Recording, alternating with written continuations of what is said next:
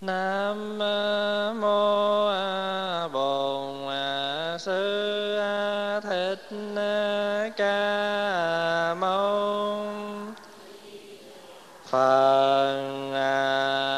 Nam mô A Bổn Sư Ca Mâu Ni Phật. Nam mô A Bổn Thành Ca Mâu Ni Phật. Thưa đại chúng, à, tuần rồi chúng ta học à, cũng là kinh Trung Bộ, Trung Bộ Kinh. À, quý vị nhớ bài kinh mình học là gì không? À, ví dụ cái gì? À, Phật ví dụ tấm tấm vải. Nếu mà cái tấm vải muốn trước khi muốn nhuộm thì phải đem đi giặt tấm vải cho sạch, phải không? Cái tâm mà nếu muốn học Phật Pháp thì cái tâm phải được gạn lọc, lau chùi cho sạch. Mà lau chùi cái gì?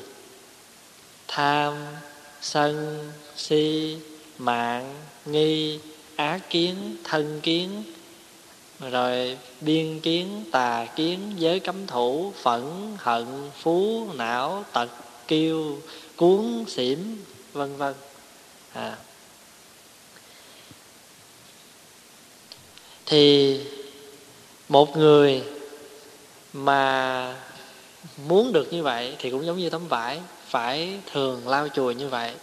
Thì hôm nay, tuần rồi chúng ta học ví dụ tấm vải, và hôm nay chúng ta học một cái kinh khác có cái tên là Thừa Tự Pháp. Thừa tự có nghĩa là kế thừa. Mình đi tu á, thì gọi là gì? Tất cả mình gọi là gì? Là Phật gì? Phật tử. Phật tử nghĩa là sao? À, là con Phật. Như vậy thì không phải quý vị còn tóc gọi là Phật tử đâu. Ngay cả quý thầy, quý cô cũng đều là Phật tử hết.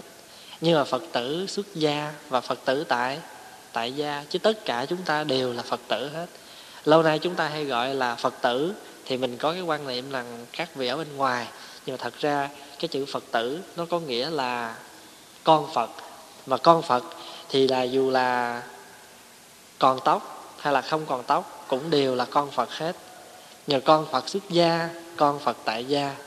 Thì thường thường á, con của Phật thì hễ con trong gia đình thì thế nào cũng sẽ được hưởng gia tài. Thì đây là những cái gì mà Phật muốn chúng ta thừa hưởng cái gia tài của Phật. Hiểu không? Gọi là thừa tự Pháp, tức là thừa hưởng cái Pháp mà Đức Phật để lại. Thì cái kinh này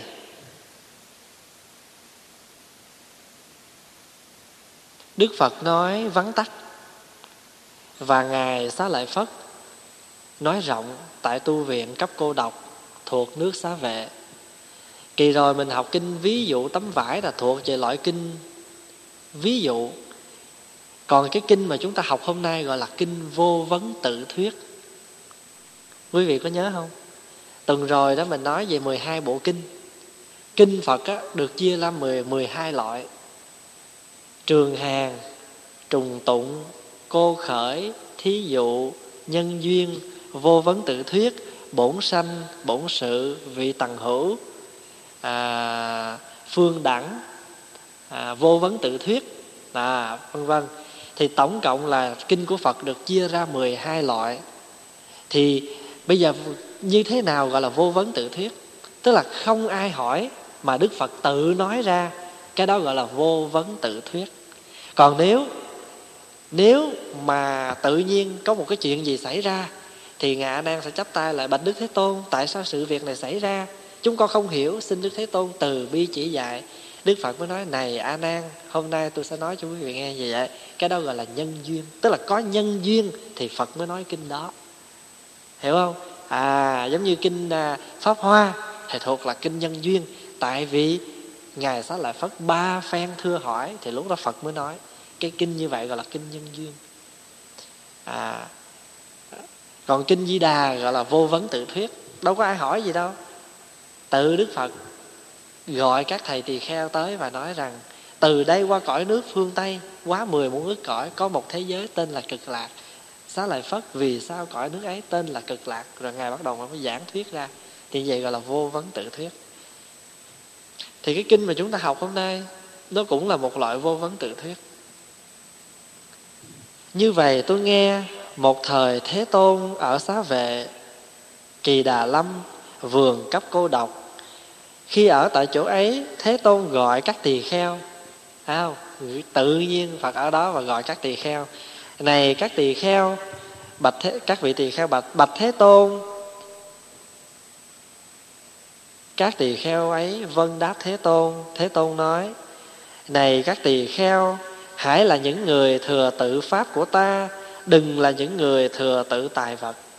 Ta có lòng thương tưởng các người, và ta nghĩ làm sao những đệ tử của ta là những người thừa tự pháp của ta, không phải là những người thừa tự tài vật. Và này các tỳ kheo, nếu các người là những người thừa tự tài vật của ta, không phải là những người thừa tự pháp, thì không những các người trở thành những người mà người ta nói cả thầy lẫn trò đều là những người thừa tự tài vật.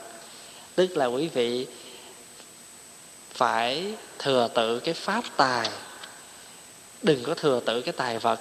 Nếu không khéo thì người ta phê bình, người ta chê trách, thầy trò không ra gì hết, chỉ là những người biết thừa tự những cái tài vật mà thôi. Thì khi mà Đức Phật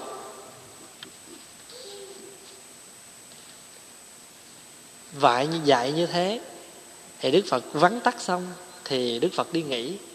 Kinh thì dài lắm nhưng mà Pháp Hòa không đọc, chỉ tóm yếu cái cái ý kinh rồi chúng ta đi sâu kinh vào kinh dạy cái gì, chứ không có đi từng chữ trong kinh, là vì kinh à, mà cái kinh à, bên à, Nam Tông à, lặp đi lặp lại rất nhiều, cho nên bài kinh rất dài nhưng mà ý thì cũng như vậy thôi. Nên hôm nay mình chỉ lược như vậy thì mình hiểu như vậy. Thì khi mà Đức Phật nói rằng hãy là những người thừa tự pháp của ta, đừng là những người thừa tự tài vật của ta, thì Ngài vắn tắt như vậy thì Ngài đi nghỉ. Thì trong khi mà Ngài đi nghỉ như vậy thì Ngài Xá Lợi Phất đã thay Phật giảng giải thế nào là thừa tự pháp và thế nào là thừa tự tài vật như sau. Có ba trường hợp. À, lúc đó Đức Phật đi vào tịnh xá rồi thì Ngài Xá Lợi Phất mới nói nè: Lúc ấy Tôn giả Xá Lợi Phất sau khi Thế Tôn đi thẳng đi chẳng bao lâu liền gọi các tỳ kheo: Này các hiền giả tỳ kheo, thưa vâng hiền giả. Các tỳ kheo ấy vâng đáp Tôn giả Xá Lợi Phất.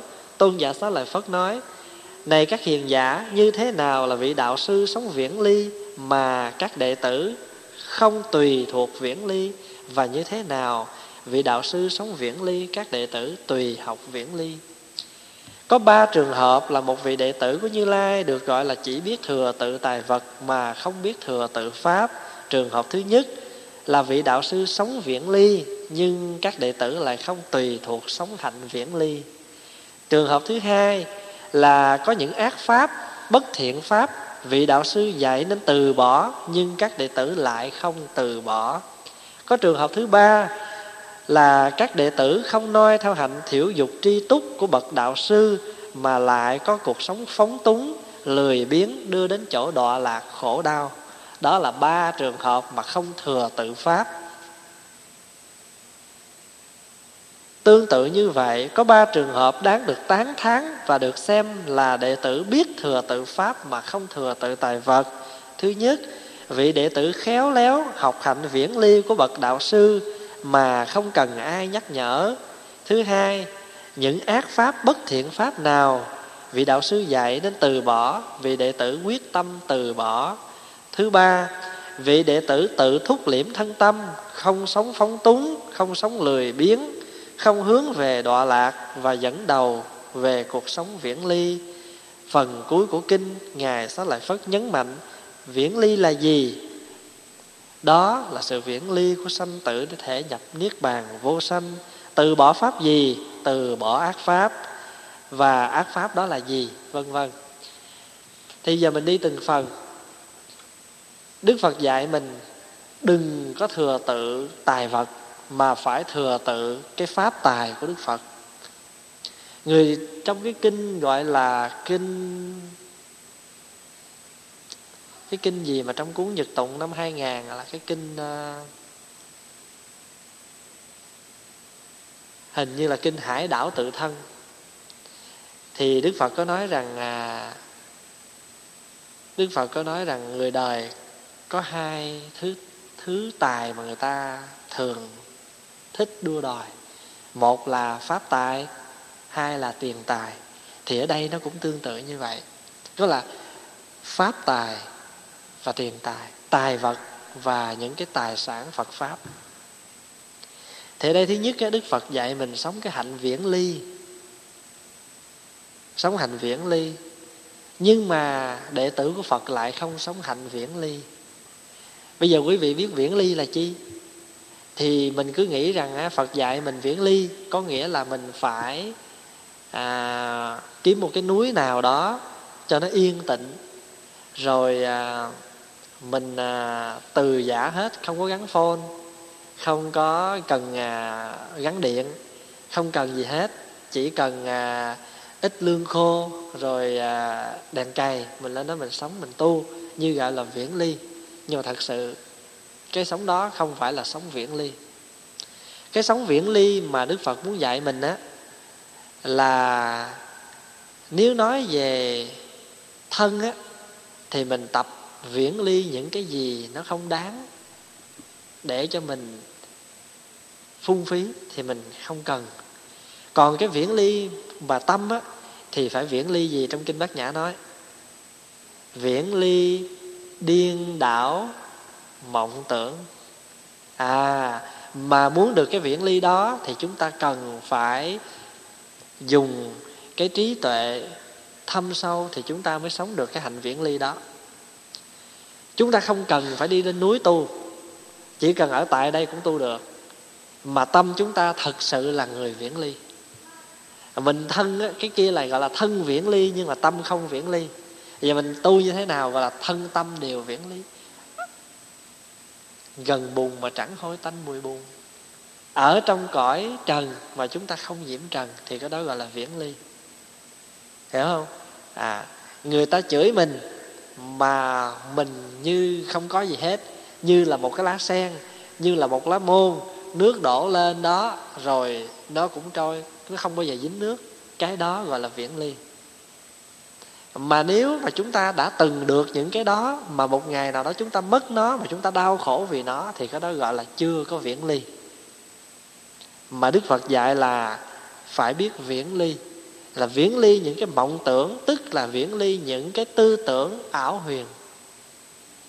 Chẳng hạn như bây giờ mình nói á, mình nghĩ rằng tôi phải có cái này nữa thì tôi mới được hạnh phúc. Nhưng mà thật sự ra có cái này rồi nó là tiếp tục cái kia. À, nó tiếp tục cái kia. Rồi khi mà nó có cái kia rồi á, thì nó lại hối hận.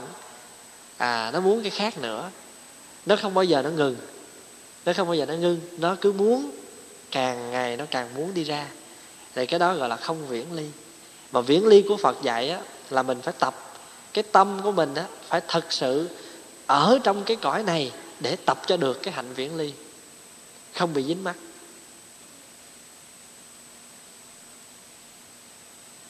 Cái trường hợp thứ hai á, là ác pháp, bất thiện pháp.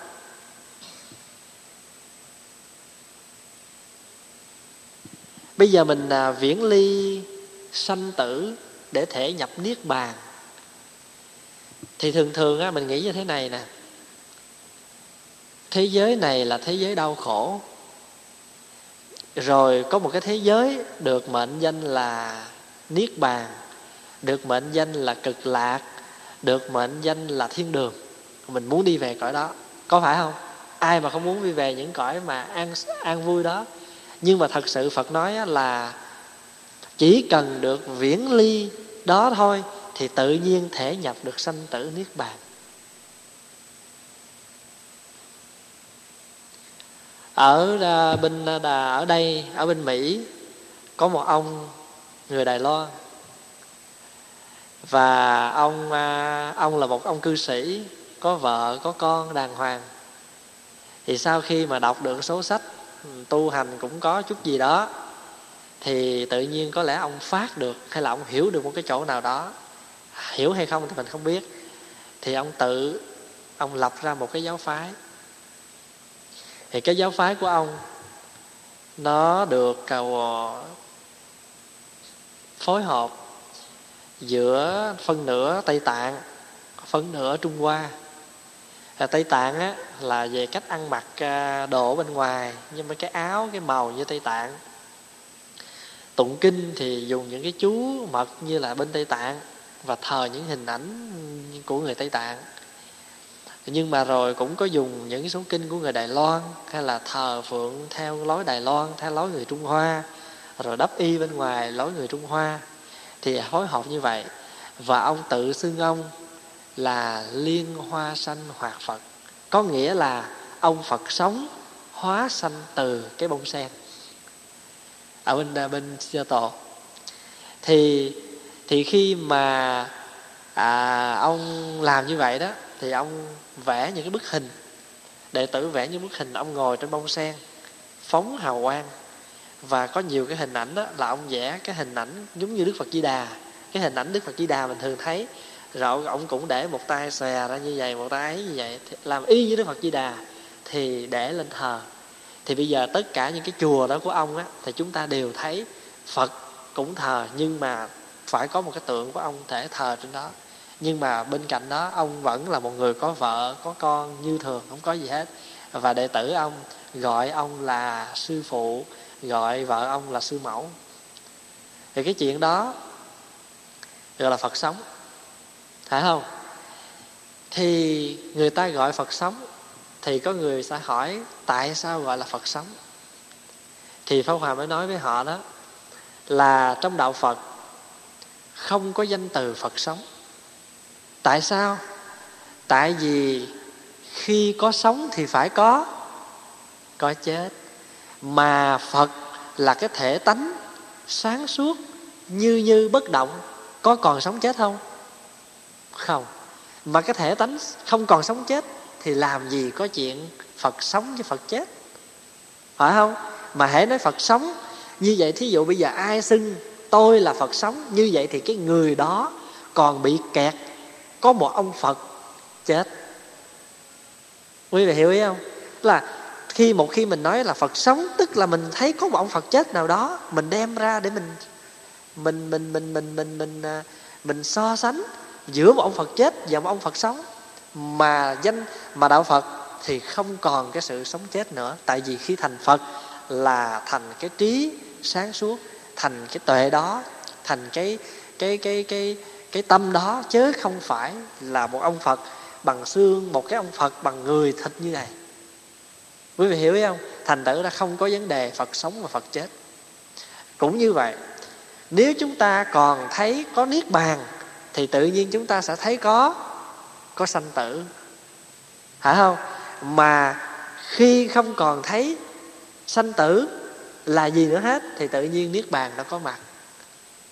Thí dụ bây giờ ngày xưa chưa đi chùa sợ chết lắm, ngày xưa chưa khi chưa biết đi chùa sợ chết không? Sợ chết. À, chưa đi tụng đám ma đó, mà nghe nói đám ma là sợ lắm, sợ nhìn xác chết lắm, có phải không? Nhưng mà khi quý vị đi thường xuyên rồi thì quý vị thấy có sợ nữa không? Không sợ nữa. Thì tự nhiên đi vào trong đó, Niết Bàn nó vẫn có mặt, dù cái chỗ là cái chỗ người ta chết. Quý vị hiểu ý không? Thành thử ra tại vì mình có thấy có Niết Bàn, có sanh tử, có Niết Bàn, chúng ta còn thấy có phải, có quấy, có tốt, có xấu, có hơn, có thua, có trắng, có đen. Thành thử đau khổ từ đó mà sanh.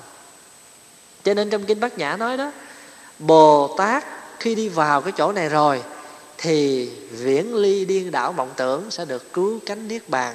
Mà đi vào cái chỗ đó là tâm vô quái ngại. Vì không có quái ngại gì, và khi một vị Bồ Tát đó nương diệu pháp trí độ Bát Nhã Ba La nên tâm không chướng ngại. Vì không có chướng ngại nên gì? sợ hãi xa lìa mọi mộng tưởng, đạt niết bàn tuyệt đối. Mà chư Phật trong ba đời cũng y cái này mà đi chứ không có khác. À, chư Phật trong ba đời y cái chỗ này mà đi. Bây giờ mình tập viễn ly sanh tử như thế nào? Thật ra một con người thì phải có gì? Sanh, lão, bệnh, tử. Con người thì phải có sanh, già, bệnh, chết. Còn cây cỏ, mọi sự xung quanh mình thì phải có làm sao? Phải có sanh, trụ, dị, diệt. Còn những cái thứ này thì phải có sao? Thành, trụ, hoại, không. Tức là tất cả những tướng hữu hình, hữu tướng, có hình, có tướng thì đều phải trải qua bốn tướng. Thí dụ như bây giờ nè, mình nhìn cái cây nhang này. Cái cây nhang này là cây nhang của sanh trụ dị diệt. Tại sao vậy? Tại vì hồi nãy vừa thắp lên thì mình thấy nó có sanh, có phải không? Rồi khi thắp lên á, mình thấy nó có đó, và nó đang bốc khói đó, nhưng mà thật mình gọi là trụ. Nhưng mà trong cái trụ đó, nó đang biến đổi từ từ, là từ cao lần lần lần lần xuống thấp. Cái đó gọi là dị, nó biến đổi. Nhưng mà khi mà nó biến đổi một lúc tới đúng cùng mức của nó rồi thì nó nó diệt. Cho nên nhìn cái nhang mình thấy bốn tướng xảy ra là sanh, trụ, dị, diệt. À, bây giờ mình hãy gieo một cái khác. Một đợt sóng nhô lên, mình vừa thấy nè, à, gió thổi, sóng, à, à, nước biển động, gió, gió thổi mạnh thì thấy cái sóng đi lên, có là là xanh, cái sóng nó xanh. Rồi vừa một cái tích tắc mà nó trụ lên thành một cái cái cái nhô sóng này là trụ, nó trụ một chút nữa thôi cũng gọi là trụ. Vừa trụ xong là nó biến thể, nó gì và nó diệt liền cái bao cái cái dòng sóng đó, mà nó cứ sanh trụ dị diệt, sanh trụ dị diệt. Còn cái thân của chúng ta là gì? Là sanh, lão, bệnh, tử. Mà chúng ta có lão không? Lão chứ, lão từng giây, từng phút, từng ngày, từng giờ. Bởi vì không có cái tích tắc đi qua thì cái tích tắc tới sẽ không có. Vậy cho nên mỗi một cái tích tắc nó sẽ đưa đến một phút, rồi sáu chục phút, sáu chục giây nó đưa tới một phút, sáu chục phút nó đưa tới một một giờ, rồi hai mươi bốn giờ nó đưa ngày, ba chục ngày nó đưa hết một tháng, mười hai tháng nó đẩy qua một năm. Như vậy thì rõ ràng không phải đợi tới một năm mà chúng ta mới già, mà chúng ta rõ ràng đã già trong từng giây, từng phút, từng giờ, từng ngày, từng tháng và từng từng năm. Thì cái thân của mình nó cũng có thể nó là sanh trụ dị diệt như vậy. Hôm qua nó trụ như vậy, nhưng mà hôm nay là nó đã dị rồi, nó khác rồi. Có phải không? Hả? Hôm qua tôi đâu có cục gàng ở đây. Hả? Rồi cái là người ta nhãn nhiều quá không ăn thì nó uổng, nhãn hột tiêu thịt nhiều nó ngon, nó ngọt quá, ngồi làm liền ký thì tự nhiên à, nó nó nó trụ đó, rồi ngày hôm sau là nó dị liền, tức là nó đổi tướng liền, nó có cục gàng ở trên mắt liền. Phải không? Như vậy thì con người có sanh, có già, có bệnh, có chết, hiện tượng sự vật cũng có thành trụ hoại không như thường. Cái bàn này nó là hiện thời bây giờ nó là thành nè, và nó hiện bây giờ nó đang trụ nè, tại vì lúc ráp bốn miếng gỗ vô thì gọi là là thành, và tạm thời nó ở đây thì gọi là trụ. Nhưng cái trụ này nó có thay đổi không? Có thay đổi, và vài chục năm sau nó cũng sẽ diệt mà thôi, và nó đang dị trong từng ngày từng phút. Nếu quý vị không tin á thì khi mà cái bàn mới vừa sơn á, rồi quý vị để ngoài nắng chừng ba ngày một tháng coi, rồi quý vị sẽ thấy nó nó dị liền, tại cái nắng á nó nó phai cái màu đó đi, nó phai cái màu đó đi. Thành thử ra hiện tượng sự vật vật chất bên này này nó có thành trụ hoại không. À, sự vật bên ngoài mình là có sanh trụ dị diệt, con người mình cũng có sanh trụ dị diệt hay là sanh lão bệnh tử. Mà nếu mình thấy rõ nó được á thì mình còn khổ không? Mình còn buồn không? hết buồn, hết khổ, thì tự nhiên không còn thấy có vấn đề sanh tử. Một cái áo khi nó dơ, chúng ta lột xuống chúng ta giặt. Giặt xong rồi sao?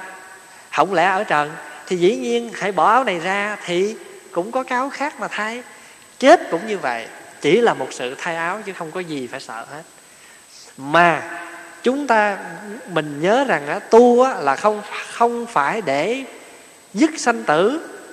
Cái chữ mà nó là liễu sanh thoát tử hay là dứt sanh tử đó, nó có nghĩa là như thế nào? Nó có nghĩa là không còn bị khổ đau vì sanh tử, chứ không có nghĩa là quý vị không còn. Bây giờ quý vị không còn sanh tử, quý vị đi đâu? Nó đi đâu? Nó phải có chỗ đi chứ. Nó phải chỗ đi chứ. Còn nó là không còn sanh tử thì đi đâu? Giống như là Phật Thích Ca. Phật Thích Ca bây giờ Ngài không ở thế giới mình, nhưng mà đâu có nghĩa là bây giờ ông chỗ chỗ nào, có một cái chỗ nào để ông ngồi, ông uống cà phê đá mỗi ngày đâu. Không ở thế giới này thì cũng ở thế giới khác. Không thể nào không có được hết. Quý vị hiểu không? Thì cho nên bắt buộc là phải có vấn đề sanh tử, nhưng không vì không bị sanh tử làm khổ đau. Chứ con mình mà ai mà không có sanh tử. Sanh tử rồi tử sanh rồi cứ liên tục như vậy. Mà cái quan trọng là chúng ta làm như thế nào để sanh tử không còn chi phối khổ đau mình nữa, thì tự nhiên lúc đó Niết Bàn nó có mặt. Cái đó gọi là viễn ly. Cái đó gọi là viễn ly. À, cái đó gọi là viễn ly. Mà mình mình viễn ly á là không có khổ đau vì nó. Thí dụ ngày xưa đó, mình chưa đi chùa đó, mình chưa có hiểu cuộc đời là vô thường đó, à, sống nay chết mai á, thì mình còn ham hơn thua lắm, mình còn ham tranh giành lắm. À, nhưng mà khi mình đi chùa lâu ngày rồi á, thì tự nhiên mình thấy là sao? Cái đó nó bớt đi, cái hơn thua mình nó cũng bớt đi. Có nhiều vị à, không bao giờ đi chùa, nhưng mà tình cờ có một người bạn của họ đang khỏe mạnh, không ốm đau gì hết, đùng ra cái chết. Thì khi mà họ đi dự cái đám tang nó về rồi á, ít nhiều gì á, thì cái chết của người bạn họ nó cũng tác động họ rất lớn. Nó cũng làm cho họ cũng suy nghĩ là cuộc đời rất nhiều. Và tự nhiên trong cuộc sống họ nó cũng sẽ thay đổi một phần nào đó. À, một phần nào đó. Thí dụ như đây, quý vị thấy à, có nhiều gia đình đâu bao giờ đi chùa, nhưng mà nhờ có thân nhân mất thì đi chùa cúng thất, rồi được nghe kinh, lâu ngày nó thấm dần, thấm dần, thấm dần. Mà cái người đã đi chùa một cách tự nhiên, một cách tự nhiên, phải không? Thì cho nên khi mà Tổ Quy Sơn nói đó, thân cận thiện hữu như vụ lộ trung hành, tuy bất thấp y thời thời hữu nhuận. Chúng ta gần những người thiện hữu tri thức á, giống như chúng ta đi ở ngoài xương vậy đó. Đi ngoài xương á, không bao giờ thấy có cái chuyện ướt áo, nhưng mà nó thấm lạnh hồi nào chúng ta không hay. Thân cận thiện hữu tức là gần gũi những người bạn tốt, bạn lành, như vụ lộ trung hành, như đi ở trong cái cái cái xương mốc. Tuy bất thấp y, tuy thấy không có ướt áo, nhưng mà thời thời hữu nhuận, lâu lâu rồi, chút chút rồi thì nó cũng thấm cái áo đó ướt và lạnh. Cũng như vậy, chúng ta mà thường xuyên nghe kinh, thường xuyên tụng kinh, thường xuyên đi chùa, thì tự nhiên cái tâm của mình nó cũng bớt xuống, nó cũng lắng xuống. Đi đám ma nhiều chừng nào thì tự nhiên à, cái, cái, cái, cái, cái, cái hờn giận, cái phiền não, cái hơn thua của mình nó cũng bớt. Cho nên thầy hay nói Pháp Hòa đó, cái này là thầy nói đó, thầy nói khi nào mà con thấy à, con hơi chán chán đó, con lấy cái xe con đi vô dưỡng lão, con đi thăm trong nhà thương dưỡng lão một vòng đi, cái con về cái con thấy con tu trở lại. Tại sao vậy? Thì đi vô trong đó thì à, thấy người á, thì ở à, ngồi xe lăn, thấy người mà nằm đó rên, không ai thăm viếng, ăn con cái nó đút thì nó đút vô thì đổ ra, đút vô đổ ra, bảy mấy tám chục mà giống như đứa con nít mới sanh đó, à, treo cái miếng y quạt cho con cái, à, rồi á, tới giờ ăn cho nó đút cho ăn, mà ăn á, cũng còn đổ cái nó lấy cái muỗng nó tóm tém lại, thì mình nhìn nó y như nhỏ, phải không? À, sáng á, à, sáng thì bốn chân đi, trưa hai chân bước, chiều thì ba chân. Quý vị hiểu câu đó không? Sáng thì bốn chân đi làm sao? Lúc mình mới sanh đó, đâu có đi bò không à, à không? Giống như buổi sáng vậy, sáng thì bốn chân đi, trưa hai chân bước, tức là lớn tuổi rồi, có khả năng đi được một mình rồi. Nhưng mà chiều thì ba chân, tuổi về già đâu có đi mình được, phải nhờ có cái cái gậy. Cho nên đó là sáng thì bốn chân đi, trưa hai chân bước, chiều thì ba chân. Mà nghĩ tới cái câu đó, cái tự nhiên mình hết hơn, hết thua, hết tranh, hết giành. Tự nhiên thấy Niết Bàn nó có mặt, mà không thấy có sanh tử gì nữa hết. Tại vì sao? Tại vì sanh tử cũng là Niết Bàn. Người ta chửi mình, mình biết nghe, thì cái tiếng chửi đó thành Niết Bàn. Không? Thầy, thầy nói, thầy, thầy làm việc, thầy có cái lì. Ai nói cứ nói. Cứ nói. Thầy thấy rằng cái việc thầy làm, nó sẽ mang lại kết quả, thầy cứ làm. Rồi khi mà có kết quả rồi, thì tự nhiên mọi chuyện nó im. Chứ nếu mà mình cứ tối ngày mình sống theo người ta hoài, là rốt cuộc cả đời cái ngày tàn của mình cũng có gì hết. Giống như hai cái ông, ông hai cha con mà đi uh, mua con lừa vậy đó. Mua được con lừa dẫn về, thì người cha mới, hai cha con không leo lên lưng lừa, cứ dẫn về thôi. Thì người hàng xóm mới nói, hai cha con này ngu đần à. Có con lừa thì thôi, người ta phóng lên con lừa, người ta đi đi cho nó khỏe. Thì hai cha con thượng lên, thượng lên mới nói, điên được đoạn cái hàng xóm đó, đồ bất nhân, con lừa nhiêu đó mà hai mạng leo lên nó đi. Hai cha con nó à, cũng có lý ha, tuột xuống bớt đưa người. Cái thì thằng con đó, ông nhân cha nhường dần con. Cái thì nói, đúng là con đời nay cha đi bộ mà nó leo lửa đi. Người con nghe cũng có lý, người con tuột xuống nhường ông cha lên. Đi đường quảng cái người ta nói, trời ơi chưa từng thấy, cha mẹ hy sinh cho con chứ ai nào mà để cho con đi bộ mà cha đi ấy. Rồi ông cha tuột xuống, ông cha tuột xuống rồi rốt cuộc cứ lên xuống lên xuống, mà rốt cuộc về tới nhà lừa thì đó mà rốt cuộc không có gì hết. À, rồi cái chuyện xảy ra ở Việt Nam, cái cô đó, cổ nghĩ rằng thấy anh chị mình nó sống khổ đau quá đi, có vợ có chồng rồi khổ quá đi, cho nên cổ nhất định là cổ không có vợ có chồng.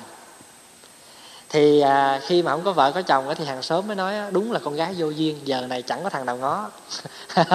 Thì bắt đầu nghe vậy cái cũng đi kiếm ông, kiếm ông về cái thấy có con có cái nhiều quá, thành thử ngán không sanh. Cái ta nói cây độc không trái, gái độc không con, thấy không? Nó ở làm sao đó, bây giờ có hồi trước á, thì không chồng, bây giờ có chồng cũng có con. Cả rồi thì là lại sanh, sanh một lô ra đó cái về thì con khóc vợ nhằn nó tùm lum hết. Cái ông chồng sanh tâm có vợ bé, sanh tâm có vợ bé, cái bà cũng nói thôi bây giờ mình lo cho con đi, hơi đâu mà ghen tương cho nó mệt. Cái ta nói đúng là đàn bà ngu, đàn bà không ghen là đàn bà dại, thấy không? À, ớt nào mà ớt không cay, gái nào mà gái chẳng hay ghen chồng, đàn bà mà không biết ghen, đàn bà dại. Cái bắt đầu tập với người ta đi đánh ghen, vô đồn công an ngồi bỏ mấy đứa con ai nuôi. Thành nữ mình mới thấy rõ ràng cái chuyện mà chúng ta mới thấy á, là rốt cuộc rồi á, cả đời của mình á, không có làm được chuyện gì hết, mà chúng ta hoàn toàn chỉ sống cho người ngoài, chỉ sống cho người ngoài mà thôi. Vậy cho nên á, khi mình thấy được như vậy, cái tự nhiên quý vị thông cảm cho mấy ông thầy, phải không? À, tội nghiệp gã quý vị coi vậy, chứ có khổ đau chứ có nhiều đi nữa cũng bà già chồng thôi, phải không? Mấy thầy mấy sư cô biết bao nhiêu bà già chồng, biết bao nhiêu ông già chồng, phải không? Bà già chồng này vô nói như thế này thì con dâu phải mô Phật. Thì bà già chồng mới thương. Rồi, rồi cái thì bà già làm theo bà già chồng này thì bà già chồng kia cự nữ. Mà o lo cho bà già chồng kia, bà già chồng kia nói đó đệ tử ruột tôi, đệ tử già. À, thì khi mà mình thấy rõ ràng như vậy thì mình phải đứng ở cái chỗ là phải đứng ở cái chỗ giữa. Mình phải viễn ly những cái đó đi. Cái gì mình thấy được thì cứ làm. Mà nếu không có những cái đó thì làm sao chúng ta thấy được Niết Bàn? Không có lời khen tiếng chê thì làm gì có được Niết Bàn? À, không có khổ đau thì không bao giờ có được Niết Bàn. Cho nên Ngài Huệ Năng mới nói đó, Phật Pháp bất ly thế gian giác, Phật Pháp không thể nào rời thế gian mà có được. Nếu rời thế gian mà tìm Phật Pháp thì không khác nào đi tìm cái sừng của con thỏ. Con thỏ có sừng không? Con thỏ không bao giờ có sừng. À, con thỏ không bao giờ có sừng. Mà cũng như vậy, nếu chúng ta đi ra khỏi thế gian này mà tìm cầu giác ngộ thì không thể nào có. Bởi vì sao? Bởi vì phiền não tức bồ đề. Có phiền não mới có bồ đề. Quý vị có thể nào tách ra khỏi nước mà đi tìm cục nước đá được không? Được không? Không thể được. Muốn có cục nước đá thì phải có Có nước. Mà nước là cục nước đá, mà cục nước đá là nước. Cái dụng Cái dụng có khác, nhưng mà cái thể nó là Là một, đều là Là nước hết. Thấy không? Phật Thích Ca mà ngồi dưới bồ đề đạo tràng á, bốn mươi chín ngày mà nếu không có ma vương tới quấy nhiễu thì chắc cũng không có thể thành Phật. Tại vì nhờ có ma vương, có phiền não cho nên Ngài mới thấy được nó. Thấy rõ nó rồi thì khi mà Ngài thành, Ngài mới nói là sao? Này người lợp nhà kia ơi, ngươi đã đi theo ta từ muôn vạn kiếp. Ngày hôm nay ta thấy rõ được mặt mũi dòng họ nhà ngươi rồi. Ngươi không còn thể nào có khả năng làm quấy nhiễu đến ta nữa. Này là kèo, này là cột. Thấy rõ giống như mình vô cái nhà mình thấy vậy đó. Cột, kèo, đòn dông, ngói như thế nào mình thấy rõ nó như vậy. Đó. Thì cái đó gọi là hạnh viễn ly. Tức là đừng vì những cái cái ly nhi lít nhít trong cuộc sống này mà nó chi phối mình. À, cái gì tốt xấu thị phi biết nó như vậy rồi bỏ qua như vậy. Tại vì mình biết rõ là vì nó không có không có thật. Nó không có thật. Cái thứ hai là phải tập cái hạnh từ bỏ. Từ bỏ thì ở đây người ta mới nói rằng à, từ bỏ cái gì? Từ bỏ những ác pháp. Từ bỏ những ác pháp thì Phật mới đem ra một số ví dụ ác pháp, chẳng hạn như là tham, sân, phẫn, nộ, hờn, giận, giả dối, não hại, tật đố mà từng rồi mình học hết trơn. Thì trong đó có một cái cái mà Đức Phật gọi là ái dục đó. Thì quý vị nhớ Đức Phật ví dụ những cái ái dục như gì không? À, ái dục như xương trần, cục xương con chó gặm á. Nuốt thì nuốt không được à, nhả đó thì nhả tiếc, nhả ra thì thì tiếc, mà nuốt vô á thì không được, ngậm hoài ngậm quỷ, ngậm hoài ngậm quỷ. Thì ái dục nó giống như cục xương trần, nó giống như miếng thịt sống, nó giống như là cây sai trái, nó giống như là là là cái cái bó đuốc rơm đi ngược chiều gió. Nó giống như là một hố hang hầm, vân vân. Thì đó, tất cả đó là những cái ác pháp. À, những cái ác pháp. Thì Đức Phật mới nói nè, như vậy thì mình mới thấy là Đức Phật dạy mình viễn ly nè. Bây giờ quý vị nhớ viễn ly là gì không? Tập sống viễn ly là sao? Viễn ly là sao?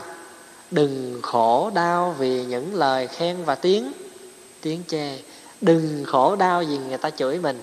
Đừng khổ đau vì những cái lời người ta nói móc, nói méo, nói xéo, nói xiên mình. Cứ việc bình thản trước mọi cái đó. Cái đó gọi là gì? Là viễn ly. Thứ hai là gì? Là từ bỏ những ác pháp. Ác pháp là gì? Là tham, sân, si, mạn, nghi, vân vân. À, những cái dối trá. À, những cái dối trá. Thì nói tới cái dối trá thì ở trong chuyện đó có cái câu chuyện đó. Có cái anh chàng, ảnh bị bắt đưa lên quan. Thì người ta mới, ông quan mới hỏi rằng à, tại sao mà ngươi chuyên môn đi lừa gạt người ta vậy? Thì ảnh mới khúm núm mà nói, dạ bẩm quan lớn, em nào có biết chi đâu, tại tổ tiên em có để lợn cuốn sách dạy, nghĩa là rất là chí lý, là thâm thúy về cái vấn đề nói dối. Từ nhỏ tụi em được luyện trong cái lò nói dối đó, thành thử ra tụi em nghĩa là đứa nào lớn lên cũng nói dối tổ hết, nói dối siêu đẳng hết. Thì ông quan ông nghe vậy ông cũng thấy có vẻ hấp dẫn ông nha, thành thử mới chồm về ông hỏi vậy chứ cuốn sách đó đâu. Cái nói dạ bẩm quan, em đang nói dối. Tức là không có cuốn sách đó. Không có cuốn sách đó. Vậy mà, giờ trước mặt ông quan mà nó vẫn nói dối được như thường, như là nói dối là thuộc siêu đẳng hay gì nữa. Nói dối siêu đẳng rồi đó. Thì giờ là viễn ly là viễn ly những cái đó, ác pháp là ác pháp những cái đó, à, tham sân si và từ bỏ là từ bỏ những ác pháp đó. Rồi phương pháp nào giúp chúng ta diệt trừ những cái này? Bát Chánh Đạo. Ai nhớ Bát Chánh Đạo không? Nhớ được một, một cũng được nữa. Chánh Ngữ, Chánh Kiến, Chánh gì? Chánh Tư Duy, Chánh Nghiệp, Chánh Tinh Tấn, Chánh Định. Còn cái chánh nữa. Cái chánh này là cứ tu bác quan trai cứ nhắc đi nhắc lại hoài, ở đây mình cứ nhớ hoài, nó chánh gì? Chánh niệm, chánh kiến, chánh tư duy, chánh ngữ, chánh nghiệp, chánh mạng, chánh tinh tấn, chánh niệm và chánh chánh định. Đó là gọi là bát chánh đạo. Quý vị thường thường quý vị thấy ha, ở trong cái những cái hình ảnh mà làm báo hay là những cái đầu lá thơ của các chùa đó, người ta hay đưa hình ảnh có một cái bàn tay, thì trên bàn tay đó còn có bánh xe. Có thấy không? Có ai thấy cái hình đó không? Cánh xe, thỉnh thoảng cái bánh xe nó có tám cây câm. Tám cây câm đó là tượng trưng cho gì? Bát chánh, bát chánh đạo. Mà nếu mười hai là gì? Đúng. Nếu là mười hai không phải là mười hai nhân duyên, mà là ba thời tứ đế. Cái đó bữa nào mình sẽ học. Không phải mười hai nhân duyên nha. Nhớ nhiều người lầm. Cái đó là mười hai nhân duyên, nhưng không phải là mười hai nhân duyên, mà đó là tứ diệu đế. Bởi vì tứ diệu đế thuyết trong ba thời khổ tập diệt đạo, mà Đức Phật nói trong ba kỳ. Không phải là ba thời khác nhau, nhưng mà ba lần chuyển tứ đế, ba lần bốn là là mười hai. Vậy cho nên bánh xe Pháp muốn chuyển là phải chuyển như vậy, chứ ai mà đem bánh xe bánh luân hồi mười hai cây câm đó lên lên bị làm biểu tượng cho Phật giáo đâu. Không phải vậy. Thì giờ mình nói qua cái vấn đề bát chánh đạo nè. Thứ nhất là chánh kiến, tức là thấy cho đúng. Thấy đúng. Bây giờ mình có thấy đúng chưa? Hay mình thấy lệch? Phần lớn là thấy lệch. Mình không có thấy đúng. Ít có khi nào mình thấy cái gì đúng lắm. Cái gì mình thấy lệch. Mà chính vì thấy lệch cho nên suy nghĩ. Suy nghĩ lệch. Mà tại vì suy nghĩ lệch cho nên thấy. Thấy lệch. Có hay không? Vì vậy cho nên đó, khi mình đi học bát chánh đạo á, thì mình mới thấy rằng trong bát chánh đạo nó có một cái như là một cái sợi dây xích. Cái này nó móc cái kia, cái kia nó móc cái nọ. Vì chúng ta không thấy không đúng cho nên nghĩ sai. Mà nghĩ sai thì sao? Hành động sai, nói sai, nhớ sai, suy nghĩ sai, vân vân. Có phải không?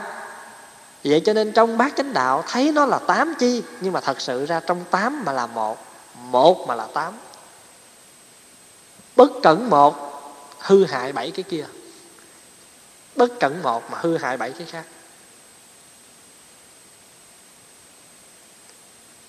Cái chánh kiến á, nó có nghĩa là chúng ta phải thấy cho rõ được cái đó. Thí dụ như bây giờ nè, quý vị cầm cái tờ giấy vẽ cái bản đồ của nước uh, Canada. Mà quý vị nghĩ rằng quý vị cầm cái bản đồ Canada là quý vị đã đi Canada chưa? Có đi Canada chưa? Chưa. Cầm bản đồ Canada chỉ hết á. Đây là thầy này đi ngã này là tới thành phố Edmonton nè. Quẹo quẹo quẹo quẹo cái ngã này là tới Vancouver này. Phải không? Cầm bản đồ có thể chỉ hết cái nước Canada trong cái bản đồ, nhưng không có nghĩa là chúng ta đi hết cái nước Canada. Phải không? À, rồi có một cái cô đó, cô ghi một cái công thức là mấy cây mấy chén bột nếp, mấy chén đường, nhồi mấy chén nước, ủ bao lâu nó nổi lên, phải không? Rồi bao nhiêu nhân, à, dò vô đó, rồi à, chiên như thế nào, lắc tới lắc lui, sàng qua sàng lại, nó phình, nó nổi làm một cái bánh cam mè. Nói như vậy không có nghĩa là chúng ta biết hết bánh cam mè. Lý thuyết là một cái chuyện, nhưng mà thực hành vô làm bánh cam mè là cái chuyện nữa. Có hay không? À, vậy cho nên thí dụ như mấy người mà thấy Pháp Hòa là sao mà diễn tả những món ăn nó có vẻ rành mà thiệt sự không biết gì hết, là lại chưa bao giờ làm, là chỉ biết qua cái lý thuyết như vậy thôi. Như vậy có nghĩa là chưa nắm rõ cái công thức, chưa kinh nghiệm. Thì giờ bát chánh đạo cũng như vậy. Mình không thực nghiệm á, thì mình sẽ thấy nó sai. Thấy nó sai. Chẳng hạn như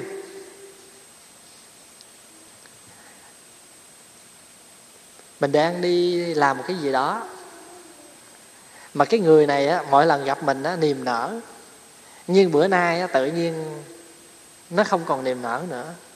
Cái đó là sao? Thật sự là không phải là người ta không niềm nở, nhưng mà tại vì mình có cái tưởng, mình có cái cái vọng tưởng với cái chuyện như vậy. Cái đó gọi là không có thấy đúng. Mà không thấy đúng á, thì tự nhiên mình suy nghĩ nó trật liền, là tránh tư duy. Mà người học Phật là phải thấy đúng, thấy rõ mọi sự mọi vật nó đúng pháp của nó như vậy, thấy rõ nó như vậy. Thí dụ như bây giờ cái nhà này mình bắt nó là à, mới có ba năm thì đồ gì cũng phải còn xịn hết trơn, chứ sao giờ nó bệ rạc hết trơn vậy. Như vậy là bắt nó như vậy là chúng ta thấy không đúng rồi đó. Chúng ta không hiểu được sự vật là vô thường sao, phải không? Như thấy như vậy là gọi là tà kiến chứ không phải là chánh kiến. À. Rồi chánh tư duy là mình phải suy nghĩ đúng, suy nghĩ cho đúng. Mà suy nghĩ không đúng là tội nữa, khổ mình mà khổ người nữa. À, khổ mình mà khổ người nữa. Vậy cho nên nghĩ phải cho đúng. Rồi kế đó là chánh ngữ. Rồi đến là gì đó? Chánh ngữ. Chánh ngữ là lời nói cho đúng. Mà cái chánh ngữ là quan trọng vô cùng. Họa tùng khẩu xuất, họa tùng khẩu nhập. Họa cũng từ miệng mà ra, mà họa cũng từ miệng mà vô. À, mà phim Tàu hay nói đó, nhất ngôn gì? Nhất ngôn phát xuất. Sao? Mấy mã nan tri? Tứ mã nan tri. Một lời nói ra, bốn con ngựa rượt chạy theo không kịp. Nó quan trọng như vậy. Vậy cho nên mình nói như thế nào mà người ta nghe ra được á, tức là mình có tu rồi đó. Tu cái miệng đó. À, mình nói mà người ta nghe nó hơi khó nghe là không phải chánh ngữ rồi đó. Cái lời nói móc, nói méo là cũng không phải chánh ngữ rồi đó. Không phải đệ tử Phật rồi đó. À, vậy cho nên mà nếu mình là đệ tử Phật á, mà nghe người ta nói móc á, đừng nghĩ người ta nói móc, cứ nghe là nghe như vậy thôi, không? Thì cái đó gọi là gì? Cái đó gọi là chánh tư duy, không nghĩ tà. Người dù cái người đó đang nói một cái câu nói đó, bao nhiêu người nghĩ là đang nói móc đó, nhưng mà mình là cái người mà nghĩ người ta nói móc mình á, đừng thèm nghe cái móc đó. Bẻ cho nó cong lại, bẻ cho nó thẳng chứ quên. Người ta vừa đưa cái móc ra, chụp cái móc liền, bẻ cho nó thẳng liền, là tránh tư duy. Ai nói làm sao, ai nói cứ nghĩ vậy, đừng nghĩ nó xa, nghĩ xa nó khổ, cứ nghĩ vậy đi. Cứ nghĩ vậy đi. À, có nhiều khi thành trần thấy đùa đùa rồi nó thầy làm mặt con như mặt móc. Cái mặt móc là, là cái gì á, mà cái chánh ngữ là cái quan trọng vô cùng. Trong uh, uh, cái kệ mà khuyên uh, giữ cái miệng đó, người ta có nói rằng uh, miệng người là cửa đền vua, phải mua, phải ngăn, phải giữ, kẻo mua tai nạn. Mình đi tới ông mình mình đi vô cung á, phải không? Vô cung có dám nói bậy không? Nói lạng hoạng là phạm tội khi quân. Nói lạng hoạng là phạm tội khi quân. Cho nên vô tới gặp vua đó là phải ngăn, phải giữ lắm, kẻo mua tai nạn. À, miệng người là cửa đền vua, phải ngăn, phải giữ, kẻo mua tai nạn. Nói không khéo là bao nhiêu tai nạn nó xảy ra. À, bao nhiêu tai nạn nó xảy ra. Vậy cho nên Phật nói trong kinh đó, cái vấn đề mà à, chánh ngữ này đó là Phật nhắc đi nhắc lại rất nhiều lần, rất nhắc đi nhắc lại rất nhiều lần, mà trong các kinh Phật đều nhắc cái đó. Mà mình tu á, cái gì tu chứ cái khẩu nó hơi khó. Cái khẩu nó hơi khó. Khó tu lắm chứ không phải giỡn đâu. À, cho nên á, lúc nào Phật cũng dạy mình phải tịnh tam nghiệp. Cái miệng á, không có nói, cái tâm không biết nghĩ làm sao mà cái miệng nó cứ rỉ rả, rỉ rả, nó nói hoài, nó cũng tạo thành cái ác nghiệp. Như hôm có một lần, có một cái con bầy kiến nó đi ngang, bởi vì một cái vỏ xoài á, nó rớt xuống. Thì một bầy kiến nó bò đi vô. Thì có em đó, Phật tử, nó nói chơi thôi. Nó nói sư cô, sư cô đừng có cháy nước, à, đừng đừng có đuổi nó đi, để con lấy nước sôi con con con chế nó. Nó nói mà nó nó nói cho vui thôi. Thì sư cô quở.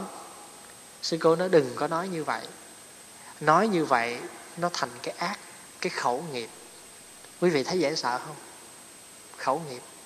Cho nên một cái lời mình nói á, nó không có tác, nó không có từ trong tâm. Có nhiều khi hứng nói nha, ưng nói nói nha, à, nói cho đã nư, nói cho hả lòng vậy đó, nói cho nó thỏa chí tan bồng vậy đó. Nhưng mà rồi nó lâu ngày nó thành cái khẩu nghiệp. Mà nó thành cái nghiệp rồi á, tức là gì? Nghiệp là cái gì? Là thói quen. Mẹ có thói quen rồi thì khó chịu, khó đổi. Khó đổi. Nó thành cái tập khí rồi. Giống như mấy cái người chửi thề đó, họ có có nghĩ ngợi cái tiếng chửi thề đâu. Mở miệng ra là có chêm cái tờ giấy năm trăm nó vô rồi. Mà họ không nghĩ gì họ gì hết. Mở miệng ra là nghĩa là trong một câu chuyện của họ nói á, giống như bác vậy đó. Ở đây có bác á, bác nói hai ba câu cái nói nào nói ngay. Hai ba câu cái nói nào nói ngay. Thấy không? Tức là nó thành một cái thói quen mà trong đạo Phật mình gọi là tập khí. Trong đạo Phật gọi là tập khí. À, à, lâu mỗi một người là đều có một cái tập khí hết á. Mỗi con người mình đều có tập khí hết. Hồi Việt Nam có một chú Tiểu, chú có cái tập khí. Hễ mà mỗi lần mà chú nói chuyện với ai á, chú đứng chừng hai ba phút thôi là cái tay chú phải như vậy nè. Đó là không cần biết chú đang đứng với Hòa Thượng Thượng Tọa gì hết, nói hai ba câu cái tự nhiên cái tay chú để nè. Thì thầy, thầy Hòa Thượng chỉnh hoài không được, cái ông Hòa Thượng cũng có cách trị chú. Khuyên hoài khuyên không được, phải không? Cái không nói gì hết á, đợi khi nào mà có con gái đông nữa không? Cái mà chú làm vậy cái nó e e coi kìa. Cái lâu ngày chú bắt cỡ chú bỏ. Không? Thì bây giờ cũng vậy đó. Trong cái tinh thần mà giới hòa đồng tu á, cái người nào mình thấy rằng là, là khi mà họ lớn tiếng đó, họ lớn tiếng họ nói cái đừng thèm gì hết đó, làm cho họ quê vài trận mà quê vui, cái kiểu vui thôi, lại vuốt họ hai ba cái nha, hai ba cái nha. Lâu ngày mình nhắc nhở một cách rất là tế nhị và nhẹ nhàng, nó có cái tình huynh đệ trong đó, tự nhiên cái đó nó bớt đi. Có đôi lúc đó, chúng ta không có ý gì hết, nhưng một cái lời nói lớn tiếng nó cũng có thể làm cho người ta hiểu lầm. Mà một cái lời nói không khéo á, nó người ta cũng hiểu lầm trong lúc đó nữa. Thì cái chuyện này không biết Pháp Hòa kể quý vị nghe chưa? Cái hồi ở trên Nắp Bạc á, chùa ở trên Nắp Bạc á, thì bữa đó là Tết, thì có quý thầy, quý cô đến thăm.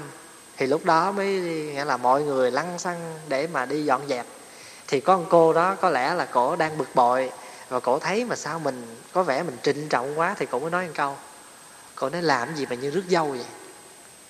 Thì mình nghe câu đó thì mình cũng nghe vậy thôi, chứ cô không có giận, có buồn, giống như cô nói chơi vậy thôi.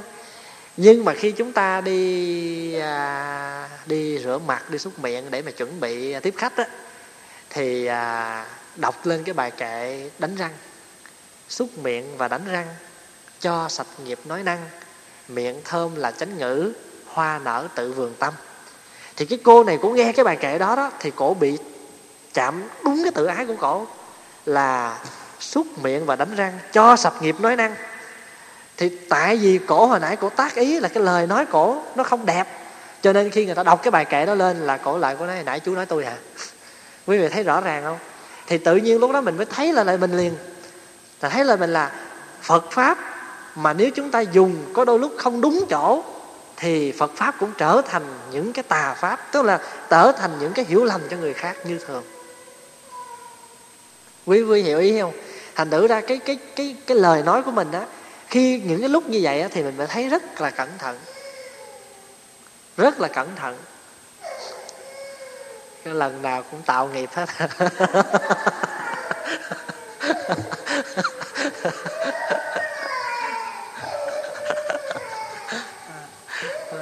Chúng sanh tạo nghiệp rồi chúng sanh thừa hưởng. Đi, đi tới đi lui thế nào à, cũng quạt cho nó cái. Mà quạt rồi thì không biết làm sao thì đi dỗ. Thì đó, cái chánh ngữ á, thật tình ra cái chánh ngữ mà nếu chúng ta muốn bàn á, thì thôi nó rất là dài dòng, nó đủ thứ để mà chúng ta bàn hết. Nhưng mà nói tóm lại là tập cái lời nói của mình cho nó cẩn thận, rất là phải cẩn thận. Thị phi nó cũng từ đó mà ra đó, phải không? Nhất ngôn khả dĩ hưng ban, nhất ngôn khả dĩ tán ban.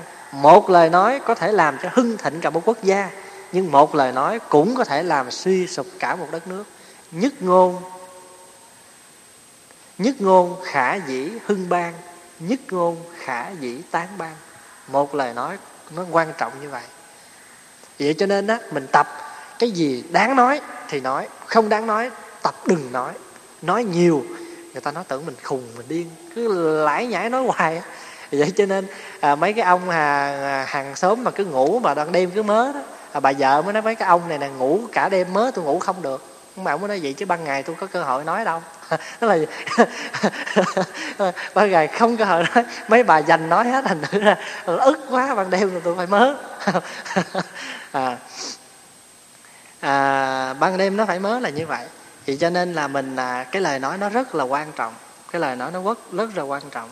Và chúng ta phải cẩn thận lắm, nếu không thì nó à, mình à, à, nói nhiều á. Một là người ít nói không phải người nói người người ít nói không phải là người nói ít, nhớ ha, người ít nói không phải là người nói ít mà là không nói những lời vô ích.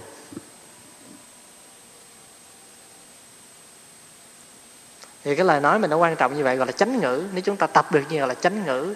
Rồi trong chánh ngữ đó đó à, nó có chánh à, từ cái chánh ngữ đó đó nó có chánh à, nó có những cái chánh à, chánh ngữ đó nó đưa ra những cái cái lời đẹp, gọi là phương thoại. Phương thoại tức là những cái lời nói rất thơm. À, những lời nói rất thơm là chánh ngữ. Rồi kế đó là chánh nghiệp, là cái nghề nghiệp mưu sinh của mình cho nó chân chánh, là chánh nghiệp. À, là làm việc, cái việc làm của mình đó, phải cho nó chân chính, gọi là chánh nghiệp. Cái kến đến đó, gọi là chánh mạng. Chánh mạng là sao? Là phải nuôi cái thân mạng mình cho chân chánh. Thật sự ra mình Phật tử chứ giờ nó cũng hơi à, hơi lai chút rồi ha. Tức là trong hàng ngày đây nè, mình ăn thịt, ăn cá, ăn gà, đó là cái mạng của mình nó hơi tà chút rồi đó. Cho nên quý thầy thường hay ví dụ cái bụng mình với cái nghĩa địa đó. À, bụng mình như nghĩa địa vậy, con gì nó cũng chôn vô đây được hết á, phải không? Mà ở Việt Nam còn còn chôn nhiều hơn ở đây nữa. À, con gì cũng được hết á, à, cua đồng nè, mà mấy cái đó là nó ngon lạp đáo lắm ha. À, rồi à, ếch xào lăng nè, à, lương nè, là những cái con đó đó. Là rồi chuột nè, miền quê đó họ ăn mấy cái món như vậy đó, chuột đồng chuột đồng đó. Thì đó là không phải là chánh mạng. Chánh mạng là phải nuôi cái thân mạng bằng những cái thức ăn cho chân chánh. Nhưng mà mình chưa được thì từ từ mình tập. Ví dụ như bây giờ mình tập ăn chay à, mỗi tháng là hai ngày thì cố gắng hoàn toàn hai ngày. Còn một bữa nào ăn chay được nửa buổi cũng là tốt rồi, ăn chay nửa buổi thôi. Bữa nào mà thấy ngán thịt ngán cá, ăn bữa cơm đó, ăn rau cải thì bữa đó vẫn gọi là bữa chay như thường. À, bữa đó vẫn gọi là bữa chay như thường. Mà lỡ bữa đó ăn chay mà bạn bè mời ăn mặn, ăn lộn cũng trở lại ăn chay như thường. Đừng có lợi dụng, đừng lợi dụng, thôi lỡ rồi làm luôn. à. Rồi chánh nghiệp, chánh mạng, rồi chánh tinh tấn, tức là siêng năng phải tinh tấn. Siêng năng phải tinh tấn. À. Cái sự siêng năng phải chân chánh. Chẳng hạn như giờ mình mà siêng đi, hễ mà thấy trời mà sụp tối một cái là bắt đầu chuẩn bị quần áo vô á, mà ra chợ Cầu Ông Lãnh mà đứng làm cái nghề hai ngón đó là, là siêng năng không chân chánh. Không à, à, siêng năng không chân chánh đó là làm cái nghề hai ngón đó ha, tức là để hở hở là mình chộp đó, cái đó là siêng năng không chân chánh, gọi là tà tinh tấn chứ không phải là chánh tinh tấn. Còn cái chánh tinh tấn của mình là như thế này nè. Mỗi cái tuần là mình thường đi nghe pháp thoại ngày thứ bảy, sáng chủ nhật lên dự lễ công cộng, thì cố gắng sắp xếp mọi công việc hết mình để được đi dự những cái buổi đó thì gọi là chánh tinh tấn. Còn mà lợi dụng mà party, lợi dụng mà lâu lâu mới có những cái này cái kia đó, tức là lợi dụng thì gọi là chưa chân chánh lắm. Không hẳn là tà, nó chưa hẳn là tà nghe, nhưng mà nó chưa có tinh tấn chân chánh. Tức là những cái chuyện chính mình làm thì không lo làm. À không, có bao giờ quý vị mới nói là thí dụ như giờ quý vị đi làm mỗi ngày nè, sáng nào cũng vậy đi làm hết, có bao giờ quý vị nói ráng thức dậy đi làm không? Không có, tại cái chuyện đó nó thường rồi. Cũng như vậy, cái chuyện tu là chuyện chính, thành nữa là để, để tôi ráng tu để tôi ráng tu một tháng hay là tôi ráng tu một ngày, tu mà tu ráng nó cũng không